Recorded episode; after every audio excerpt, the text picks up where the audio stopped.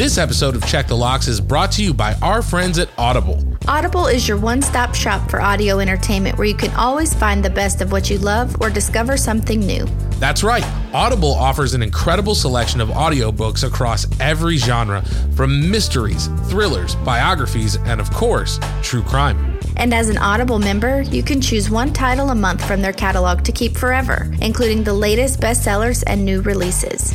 Audible members also get access to thousands of podcasts from popular favorites, exclusive new series, and this very podcast you're listening to now. Plus, the Audible app makes it easy to listen anytime, anywhere. While traveling, working out, walking the dog, doing chores, Audible makes listening anywhere easy. And best of all, Check the Locks listeners can try Audible for free for thirty days. So head over to audibletrial.com slash checkthelocks or click the link in the show notes to start enjoying Audible today. Warning, Check the Locks podcast is a true crime podcast and may contain graphic descriptions of violence, murder, sexual assault, and more. Check the Locks podcast is not appropriate for all listeners. Listener discretion is strongly advised.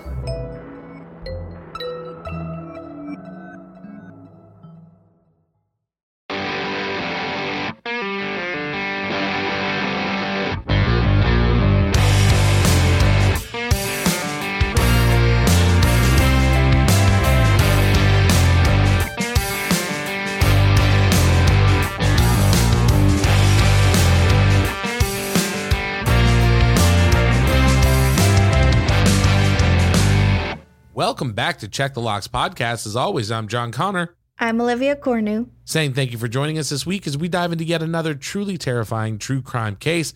Before we get started, as always, Olivia, it's wonderful to see you. How are you? How has your week been? My week's been pretty good. Back to the work grind. Pretty sleepy tonight, but I'm happy to be here. How are you? I am doing well. I am sleepy as well. We are starting this recording session. The current time is eleven oh five p.m. Central, so we're getting a late start. But we're here. I'm excited to do the dang thing, excited to jump into it. And you actually brought a doozy. I was going through the notes. It looks like it's going to be a longer one. I'm excited about it. So I don't know. What do you say? Should we just jump into it? This week, we're headed to San Francisco, California in May of nineteen ninety-eight. On a clear spring evening, thirty-six-year-old Lisa Valdez hosted a dinner party for her mother, Helen's boyfriend. Several guests were in attendance and the party was a hit. Helen stayed behind to help her daughter clean up after all the guests had left.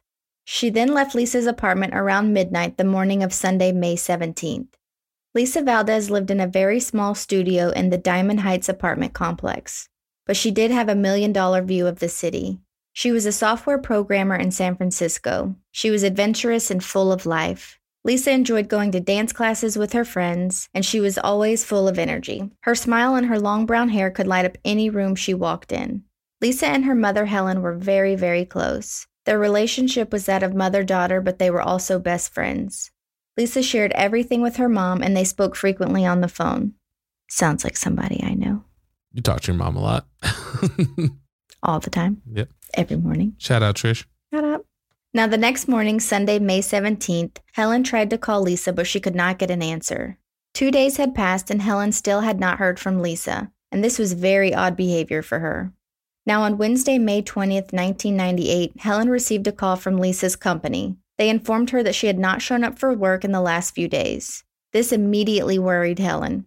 It was then that she drove to Lisa's Diamond Heights apartment. But to Helen's shock, it was secured by caution tape and several police officers. Just shortly before Helen's frightening call, a neighbor had notified the apartment manager that there was a foul odor coming from apartment three oh seven. And around eleven fifty a.m., the apartment manager went to investigate the smell. When he arrived, he noticed the door was unlocked. As he entered the unit, he saw a mostly naked female body lying right in front of the door. The manager immediately called nine one one, and Helen was told by police that Lisa was dead. Tom Valdez, Lisa's brother, was in total shock when he heard the news. Detectives Ronan Shudice and Pam Hofsass quickly began searching the apartment. Shudice described the crime scene as gruesome. He recalled the foul odor that met him when he reached the third floor of the apartment complex. It was a smell he knew too well, the stench of human decomposition. As he walked into Lisa's tiny apartment, he noticed her body on the floor. She was lying at the foot of her Murphy bed that was close to her door. Now remember, she lives in a studio, John. So like When you look at the crime scene photos, it's basically you walk in the front door, her bed is laid down. It's not very big. Yeah, and that's what I was thinking, too, when you were talking about her throwing a dinner party with friends, all these people. I was like, man, a studio, that's got to be hard to do. But I'm sure, especially in San Francisco, you're paying for the view. You're not really paying for the space. Yeah. I've had friends who've lived in studios, and it's like everything is right there. The kitchen, the bed, it's mm-hmm. all, you know, you walk in, and it's right in front of you. That's so it. it made a lot of yeah. sense, yeah. Now, there was blood splattered everywhere, and the apartment was in slight disarray. Oddly, though, her thermostat was set at eighty degrees, and this temperature caused Lisa's body to quickly begin decomposing, leaving police to find her in a state of advanced decomposition. The scene looked as if a violent struggle had occurred, and detectives noticed several stab wounds to her body. Lisa's underwear were torn and bloody, and she was naked from the waist down, suggesting a sexual assault had occurred. The autopsy results would later reveal that Lisa had been stabbed twenty-one times to the face, neck, and chest, and three of the twenty-one stab wounds penetrated the carotid artery. This caused rapid blood loss, leading pathologists to believe that she died within seconds to minutes. Forensics could not determine an exact time of death given the severe decomposed state of her body, but they did notice that Lisa had defensive injuries on her hands. And as detectives continued searching the crime scene, they started to notice a few unusual things. First was that it appeared that several inches of Lisa's hair had been cut off. Pictures and family confirmed that Lisa's hair was usually all the way down to the back of her knees, but when her body was discovered, her hair had been cut to her shoulders.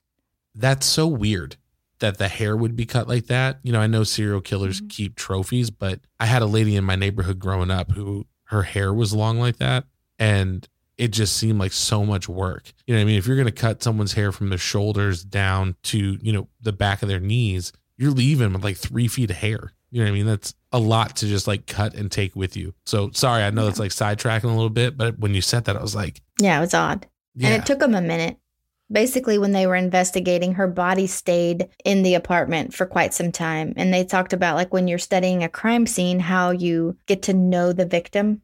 And so you start to see things that happen in the routine. And, you know, they would have, they said they would have never thought about it had they've not seen pictures and talked to family, and people talked about like her brown hair and just how long it was and everything. So when they realized that it was short, they're like, what in the world? Yeah. And I'm sure when your hair is long like that, like if you're someone who keeps your hair long like that, like that's almost like a prideful thing. You know what I mean? Mm-hmm. Like I remember being young and having hair down to my shoulders, and I was like, I love my hair. You know what I mean? And I'm I can't gonna need to now. see a picture of that. Oh, I'll I'll send I'll send you one. I don't have I don't anyone. Think you need I, to post that in the Facebook group. Oh no, I don't want to embarrass myself like that. But but yeah, I was a handsome man back in the day. I used to use a hair straightener. So oh. yeah, because my hair gets just curly. It gets long and curly. So when I could grow it out, so I'd have to straighten it, which is probably why I can't grow it out anymore. It's all falling out of my head. So fried. But anyway, I digress. Back to the story. Yes. Additionally, a white envelope filled with cash was taped to the back of her front door. But the family confirmed that Lisa's housekeeper would come every Monday morning around ten a.m., and Lisa would leave the envelope taped to the door with her payment. Police knew they needed to find out who would do such a thing to Lisa, so they began canvassing the area and talking with neighbors and those closest to her. Fellow residents of the Diamond Heights complex were terrified. They could not understand how someone could have gotten in. The apartment complex was heavily secured, and it was difficult for anyone just to get into the complex without knowing someone. Guests would have to call from the main intercom and be buzzed in. So this meant that whoever murdered Lisa had to be voluntarily let in. Their suspect would have taken the elevator to the third floor and walked across two long corridors before reaching Lisa's apartment. One neighbor that lived below Lisa told detectives that they remembered hearing loud thumping from the apartment above them around one thirty in the morning on Sunday. This would have been roughly an hour and a half after Helen had left her daughter's home the night of the dinner party. Now, the police did not believe that she had been robbed. There were no signs of forced entry, so this suggested that Lisa let her killer in. And additionally, her purse and jewelry was still in her apartment, and nothing seemed to be missing. This prompted police to start questioning all the dinner party guests and her housekeeper. When speaking to detectives, the housekeeper told them that she went to apartment three oh seven on Monday, May eighteenth at ten a.m., just like she normally would. She recalled opening the door and briefly saw a naked body on the floor and hearing a male's voice. She quickly shut the door, believing that she accidentally walked in on an intimate moment between Lisa and a male friend. That's when she shut the door and left. Have you ever done that before? What? Shown up somewhere and like walked in and found somebody on the floor? Because I definitely have, and no. It was very awkward. No. Can you elaborate? Yeah, so I had a friend who was dating this girl uh, shortly after I graduated high school, and her mom had a little like for the drinky drinky. So it was the house that everybody could go to, and she just never cared that there was a bunch of people there, you know, yeah. And the door was always open. So we would just show up. We knew it was a safe place to like go and do stuff that we weren't supposed to do. So yeah, we all had that house. Yeah. Even if nobody was there, you would just, you know, open the door, go inside. So one night I showed up and I saw like the lights were on and stuff, and I was like, oh, everybody's hanging out. And I open the door and walk in, and there is a gentleman laying on the floor, and she is on top in the living room. Oh, like, as soon as you open the door, and she's like, get out. I was like, oh my God, I'm so sorry. So when you talk about that, I really felt for the housekeeper, because it is, uh, it's, you know, it's not a comfortable situation to be in. So I can only imagine how she felt. But yeah, I can't think that's ever happened to me. Yeah, I feel was, like I'd remember that. It was not great. Not great at all.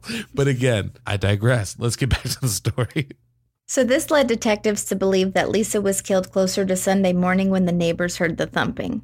And this suggested that the killer may have stayed around after Lisa was killed. Now, another thing that caught detectives' eye was that in Lisa's bathroom, the toilet seat had been left up. This indicated that a male had used the bathroom last. Detectives were able to lift a fingerprint from the rim of the seat, and they also collected a blood-soaked pillowcase from Lisa's room. When tested, the D N A was shown to be from an unidentified male. Police questioned and obtained D N A samples from all the party guests, but to their disappointment, there was no match. With no real leads, police decided to question family and friends about any possible romantic relationships that Lisa may have been in. Her mother, Helen, told detectives that she knew Lisa was planning to go on a date with someone named Alberto Cato. In fact, this date was supposed to take place after the dinner party, which would have been Sunday, May seventeenth. Police quickly brought Alberto in for questioning and obtained a D N A sample. They also noticed that Alberto had a jagged cut on his hand. And given how brutal the crime scene was, police felt strongly that Alberto Cato was involved in the murder of Lisa Valdez. Cato told police that he actually canceled the date and ended up going out with his friends until three a.m. He agreed to take a polygraph test, and one week later, around May twenty-eighth, the results led police to believe he was lying. That was until June fifth, when the D N A results came back, and Alberto Cato was not a match. Again, with no leads, detectives continued to look at evidence collected from Lisa's apartment. Now, back in nineteen ninety-eight, people used answering machines. Do you happen to remember your, your answering machine growing up? I do remember answering machines. I was a little too young to get to play with them what? in that time. Like, it was one of those things where it was like, you don't touch the answering machine. My parents would record it or whatever. We didn't touch oh, it. Oh, you didn't get to record it? No. And then shortly after, it moved to the digital voicemail. You know what I mean? Like, it was even, like you called in and got your voicemails. Yeah, you could even do it on your landline, I remember back mm-hmm. in the day. But I remember it was just sitting by the phone. I have very vague mm-hmm. memories of it. But yeah, we were never allowed to touch it. And I get so jealous because I've heard stories of people being like, yeah, we'd put music on it. Like, you turn the music down. And you're like, hey, sorry, not home right now. Leave a message after the beep. And then you like turn your favorite song back up. I just never was allowed to touch it. So you would have been your radio D J self before you would have even known that's what you were going to do if you would have had an answering machine. I'm like, thank you for calling John's house. I am not here to answer your call. Something like that.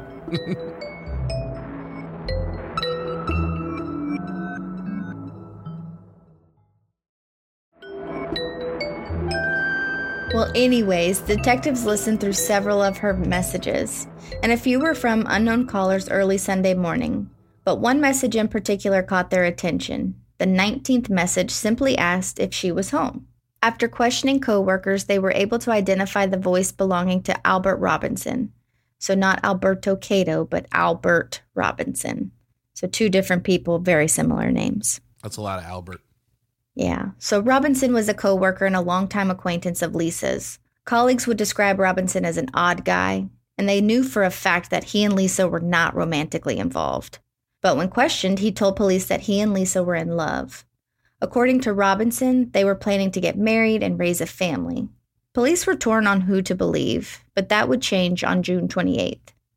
Lisa's family held a memorial service in her honor, and in attendance was none other than Albert Robinson. At the memorial, he handed out letters and told everyone how in love the pair was. This raised some serious red flags to Lisa's friends and family. Robinson continued to deny any involvement in her murder and claimed he loved her so much he could not and would not hurt Lisa. But he had no clear alibi, but he did agree to take two polygraph tests, and these results came back inconclusive.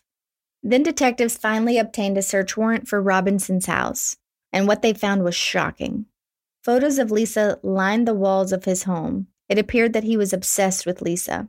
They knew that this had to be their killer.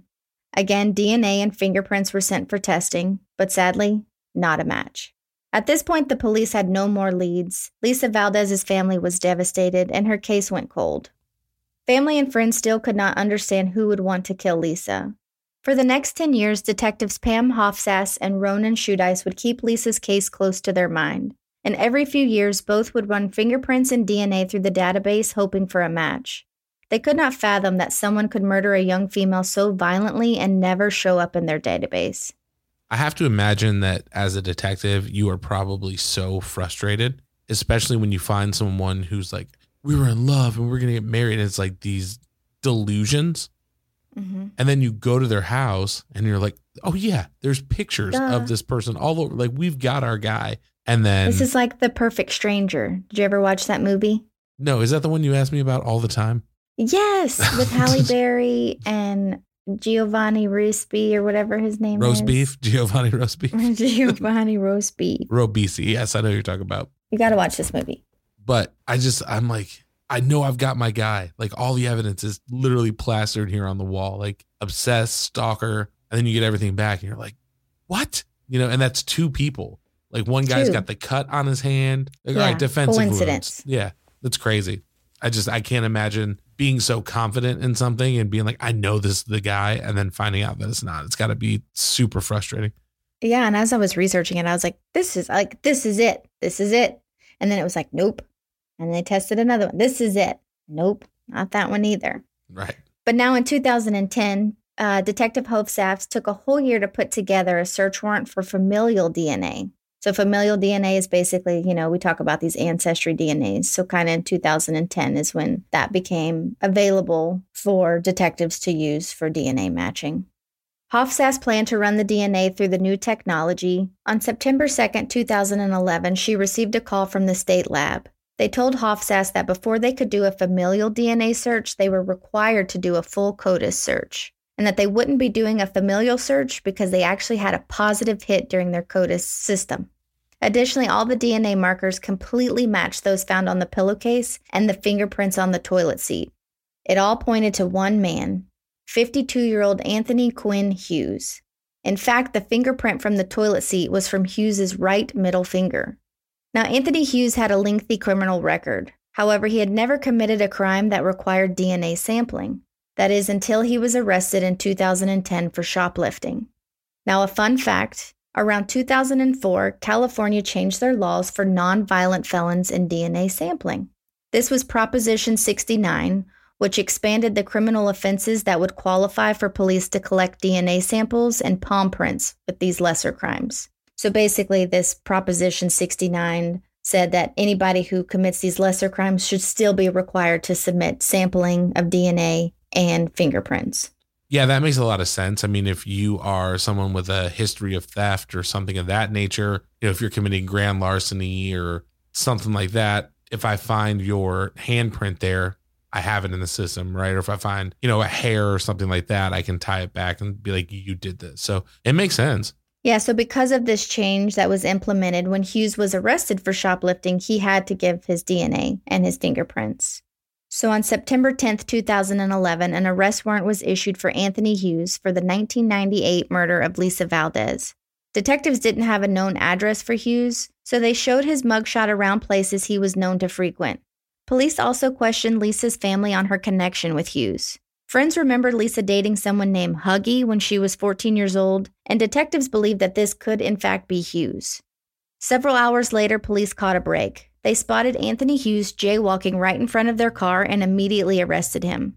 He was brought in for questioning with Hofsass and Shudice. The interrogation began asking about who Hughes was and his history. They also inquired about where he was in nineteen ninety-eight and what jobs he was doing at that time. Now, the detectives would later show Hughes a picture of Lisa and ask if he had seen her. He quickly told them no. But when the picture was brought to him a second time, he told detectives that they dated in high school. According to Hughes, he and Lisa had met at a house party when they were kids and only were romantic when they were young. He told police that he recalled last seeing Valdez in the late nineteen eighties. But investigators continued to dive deeper into his feelings for Lisa. Hughes shared a story with detectives about a time in the late eighties when he went to Lisa's room in college. And according to Hughes, she had bragged that she had just had sex with six guys. He told police that it made him very angry and he didn't understand why she would tell him that. In fact, he was disgusted by her. Hughes claimed that after that incident, he never wanted to see or speak with Lisa again. Now, this angry and passionate demeanor was very noticeable to detectives. The interrogation continued, and Hofsass and Shudice told Hughes that his D N A had been found in her apartment back in May of nineteen ninety-eight. He said he didn't remember being in her apartment in the nineties, but when police told Hughes that Valdez was dead, he asked for a pen and paper. They finally felt that Anthony Hughes was about to write his confession down, but when they handed him the pen, he suddenly began stabbing himself in the neck and stomach, repeatedly saying, "I want to die, I want to die, I want to die." Now, police did not have a confession, but they felt that no innocent man would behave in that manner. Friends could not figure out the connection between Hughes and Valdez. It had been decades since the pair saw one another, and there was no motive. But the police began to formulate their theory. They believed that the two ran into each other in May of nineteen ninety-eight. Hughes then visited Lisa's apartment where she knowingly let him in. And it was then that detectives believe Hughes killed Lisa in a rage of passion. Hughes was arrested and charged with attempted rape and murder. Now we're going way forward to December two thousand fifteen, seventeen years after the brutal murder of Lisa Valdez. And this is five years after he was uh, arrested, because he was arrested in twenty ten, right? Yeah. Okay. And they actually had a four-year delay, but Anthony Quinn Hughes' trial would begin on that day in December. Given the strong D N A evidence, Hughes was convicted of first-degree murder. However, a mistrial was declared on the charge of attempted rape. And when the defense filed for a new trial, the judge reduced his conviction to second-degree murder. Anthony Quinn Hughes was sentenced to sixteen years to life in prison. He currently remains incarcerated at the California Healthcare Facility in Stockton. He's actually eligible for parole next year in twenty twenty-four. And as for Lisa's family and friends, they finally feel some peace knowing that her killer is behind bars. But they continue to struggle with the loss of their beloved Lisa, even decades later. Now, there are two pieces of evidence that detectives later felt could have found Hughes years sooner. Now, John, remember when they were going through the answering machine and going through all of the messages, and that's how they came across Albert Robinson's message? Yes, that was the one that asked if she was home, right? Yes. Okay. So that was the nineteenth message on the machine. Well, if they would have continued looking through their list and not being stuck on Robinson, they would have found that message twenty-two was from Anthony Hughes, and he actually called Lisa after she was murdered. That's crazy. I think it speaks to kind of what we were talking about before, that tunnel vision, mm-hmm. where you're like, this is my guy. I know this is my guy. And you get so focused in on it that you don't go back and revisit it. And I think yeah. we saw that in the case of Alberto Cato, and then we saw it again with Albert Robinson, you know, and that, that might be part of the reason that it took so long to get to Anthony Hughes. But to those detectives' credit, they never let go of the case. You know what I mean? Oh, but, no, they kept searching years. They would say years would go by and they would submit the D N A and they would submit the fingerprints. But there was actually forty messages listed on the list. And when you go back, they stopped at nineteen, went through that investigation, and then message twenty-two was actually from Hughes. And then the other thing is that detectives later realized that Lisa had an old contact in her address book for Anthony Hughes, and that Anthony Hughes and Huggy were indeed the same person. Like, again, it's got to be so frustrating because I can't imagine, you know, this happens in nineteen ninety-eight and then you get your break in twenty ten. Mm-hmm. And then after the trial and everything like that, you're like, oh, yeah, his name was right here. His voice was on this machine.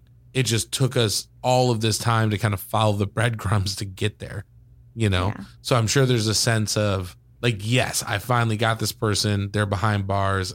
It took me twelve years to get that arrest. But then there's also the other parts like, ah, I could have got him sooner. You know what I mean? Yeah. But the good news is, is they got him and he is behind bars. And I'm interested to see if he actually, I doubt he would get parole, but we'll see. We'll have to follow this up and remember next year and kind of keep tabs on it. Yeah, we definitely will. It's a super interesting story. And there's just so many twists and turns through it throughout the year. You know me, I'm a sucker for the ones where it's like, you know, I call them the country back roads, where it's a lot of twists and turns and there's a lot of different things that happen. Mm-hmm. And I think you touched on that when you were talking about research and you're like, oh, they got him. Wait, no, that's not him. No. Oh, they got him. No, that's oh, not like, him. Oh, they got him. I'm like, no, they didn't. I'm like, dang, like, what are the odds?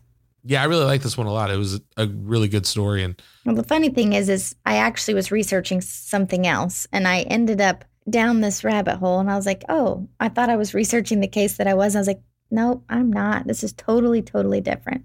But it was a good case. It was interesting.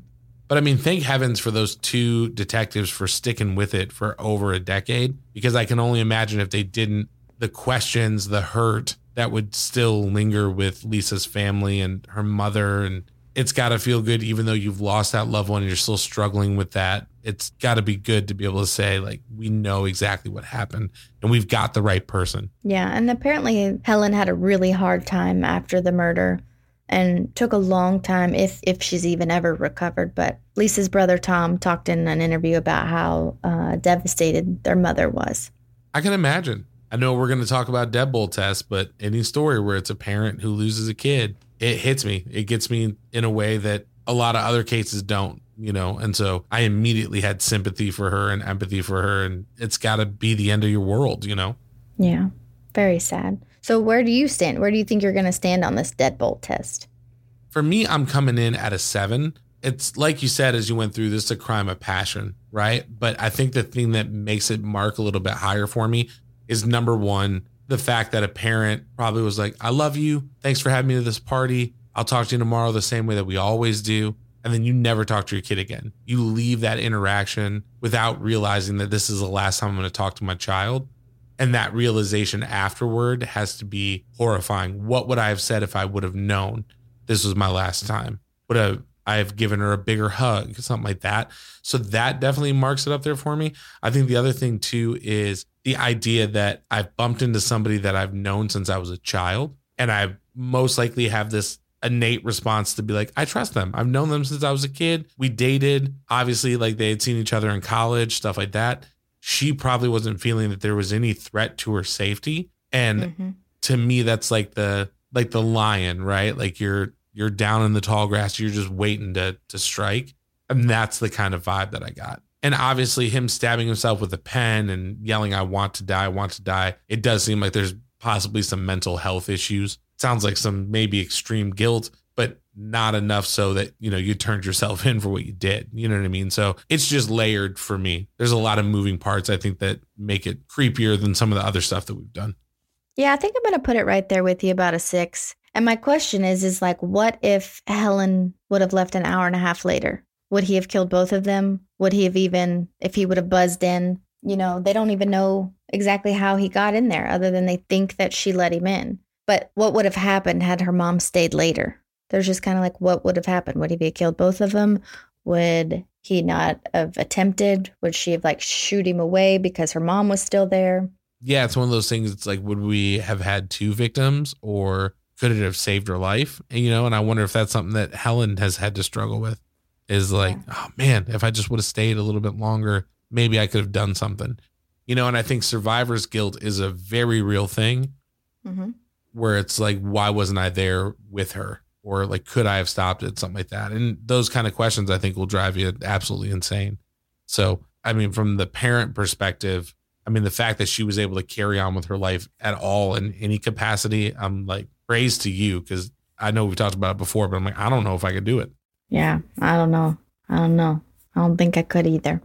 Well, Olivia, this was a, a really interesting case. Love that you brought it. I know we started late, but I was on the edge of my seat. You know what I mean? Normally, sometimes when we're late, I'm like, okay, this is good, but like, we're both tired. And this whole time I was like, tell me more. I want to know what's going on. So I loved it. Thank you for bringing this one. And, and that is where we fall on the deadbolt test for this week. Olivia and I coming in about even, but we want to know, where does the murder of Lisa Valdez fall on your deadbolt test? You can let us know reach out to us on Instagram at Check the Locks Pod.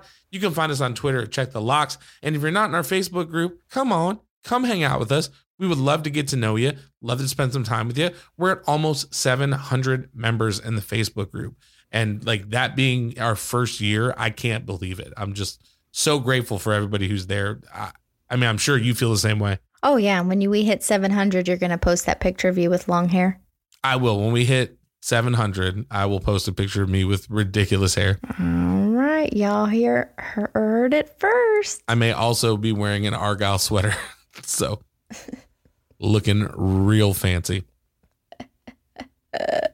We'll cut you some slack. We're at six eighty-four, so I need some people to join the Facebook group so I can see this picture. Yep. Well, Olivia, going through this case, I got to be honest, it just made me want to text my mom and be like, yo, I love you, but I need a palate cleanser. You got a five-star review for us?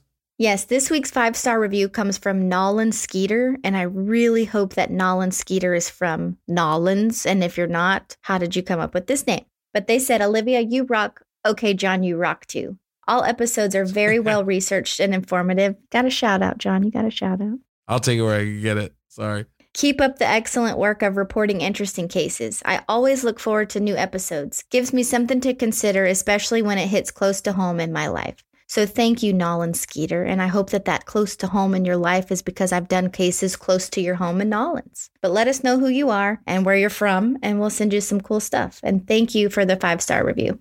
I like to think that his name or her name or their name is just Nolan. Like, yep, my mm-hmm. parents' name. My name's I'm Nolan Skeeter, Nolan Skeeter of the Massachusetts Skeeters. So, but yes, Nolan Skeeter, thank you for taking time to leave that review. We talk about it every single week, but these reviews, they really help us, whether it's on the website or Apple Podcasts. When people find the show, they get to read what you think. It gets us into other shows' recommendations, things of that nature. So it really does help us more than we could ever tell you. So thank you for taking the time. And just like Olivia said, we would love to send you some stuff. We got stickers, we got magnets, we got buttons, we got all sorts of stuff. So reach out to us. Let us know. Again, you can find us on Instagram at Check the Locks Pod. You can find us on Twitter at Check the Locks. And if you're in our Facebook group, go ahead, drop us a line to D M there. We'd be happy to get it to you. If you're not a social person, that's not a problem at all. Head over to check the locks pod dot com. Click that email button. Reach out. Let us know it's you. We will get some stuff sent out to you right away. Olivia, if somebody wants to have their five-star review read on the podcast, what is the best way to do that? Well, they need to hop on over to Apple Podcast, go to our show's homepage, scroll all the way down where you see all five stars, click all five stars, and just leave us a little love. Tell us what you like about the podcast. Couldn't have said it better myself, and you say it every week, so I don't have to. But yes, head over to Apple Podcasts, just like Olivia said. And if you need to, there is a cheat code in the show notes, the description of this episode. We would love to hear from you. I also think this week I'm going to request a voicemail. Haven't had one in a long time. I love hearing people's voices. Send me a voicemail. Yeah, we would love to hear your voices and hear what you think about the show. I will drop a link in the Facebook group, but you can go to check the locks pod dot com. In the bottom right-hand corner, there's a little microphone. Click it right on your computer, right on your cell phone, however you want to do it. Leave us that message. We would love to hear your voice. It's so much fun. And we, we haven't had one in a while. I'd love to play one. And as always, if you are interested in financially supporting Check the Locks, you can do so by becoming a patron. Head over to patreon.com forward slash Check the Locks. Get signed up today. We got exclusive stickers, t-shirts, coffee mugs, all sorts of stuff just for being a patron. Plus, you get the episodes early and ad free. So if you like the show, you don't like commercials, that's the best way to do it. Again, we got a bunch of different tiers. So if you like what we do, you want to help us keep the lights on, that is the best way to do that. And if you can't financially support the show, we definitely understand. Just listening and hanging out with us every week means just as much, if not more. So if that is you, you're listening, you're hanging out, you're sharing the show with the people that you care about, friends, family, letting them know about Check the Locks. Just know that that means more to us than we could ever tell you. We appreciate the support. And again, that is how we are going to grow, get in front of more listeners, things of that nature. It's all grassroots with a little show like ours. So we really appreciate you sharing it with your friends. That is all that we have for this week's case, but please make sure that you're subscribed to Check the Locks on your favorite podcast app so that you never miss an episode. We will see you again next week with a brand new, truly terrifying true crime case. But until then, don't forget to check the locks. See you next week. Goodbye. Goodbye.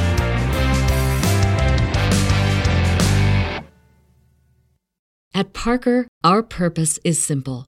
We want to make the world a better place. By working more efficiently, by using more sustainable practices, by developing better technologies, we keep moving forward. With each new idea, innovation, and partnership, we're one step closer to fulfilling our purpose every single day. To find out more, visit parker dot com slash purpose. Parker, engineering your success.